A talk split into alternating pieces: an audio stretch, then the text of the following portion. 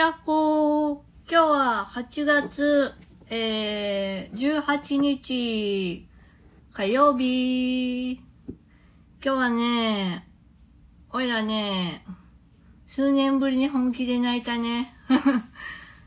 まあ仕事のことだったんだけど、こう、いろんなこう目の見えにくさの苛立ちとか、人に気持ちを伝える表現とか、自分が言いたいことをうまく言えなくって、すごいもどかしい気持ちになって、でも相手のことを思うとこれを言ったら重いかなとか、今忙しいのに大変かなとか、うーん、なんかこう、あんたのことを思って、俺らも思ってますって言ったら、おいお前彼女かよ、みたいな風に思われるのも嫌だし、うん、なんかこう自然とこう、ね、男女隔てなく付き合っていけたらいいなぁと、おいらは感じました。で、おいらは、今暗闇の中にいて、すごい手探り状態で、あの、就労を目指してるんだけど、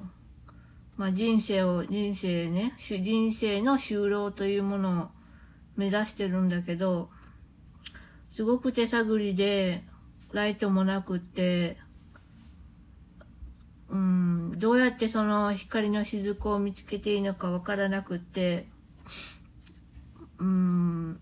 こう走ってみたり、飛んでこうじーっと見つめてみたりするんだけど、なかなかそううまく見つからなくて、すごくイライラして、すごく自分そんな自分にこう焦ってしまって、おいらなんかって思ってしまうんだけど、今就労に行ってて、思ったのは、そのね、暗闇の中に、おいら以外の人がたくさんいて、で、みんなが懐中電灯を持って、おいらのことを必死に探してくださってて、で、一緒にその光の雫人生の就労というものを一緒に探してくれてるだなっていうのをすごく感じて、うーん、なんていうか、こう、すごく胸が熱くなりました。なんかね、最近、すごい毎日が勉強で、すごい毎日が試練なんだけど、うーん、なんだけど、なんだけど、そうやって一生懸命懐中電灯を持って、うん、こう、応援してくださる人がいるんだなと。暗闇の中だけど、だけど、その人の気配を感じて、俺らは一人じゃないんだって思った。んでね、うん。だけど気持ちを伝えるっていうのがすごく難しくて、もどかしくて、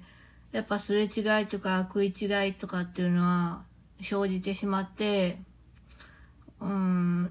違う捉え方をしてしまうこともあって、相手を傷つけてしまうこともたくさんあって、本当にコミュニケーションって難しいなと思ったんだけど、おいらは人を笑わすことが大好きだし、人の笑い声がすごい好きで、笑ってくれたらすごいそれだけで幸せなんだけど、でも、まあ、しらけることの方が多いんだけどね。でも、そうやって、就労先のスタッフさんも、笑ってくれたらいいなと思っちゃうから、こう、うまいこと言えないところもあるんだけど、でも言わなくてもいいのかなと思うこともあるし、それは友達に対してもそうだし、言葉にしなきゃ伝わらないことってあると思うけど、言葉にしなくても伝わる、伝わるものってあると思うから、おいらは、うん、今やるべきことを手探りでもいいから探してこうやって音声配信したり、うん、することで何か意味があるのかなと感じた一日でした。というわけで、今日はこの辺で、ちょっと夜も更けてきて、明日も就労なので、おやすみなさーい。じゃあねー、バイバーイ。よいしょっと。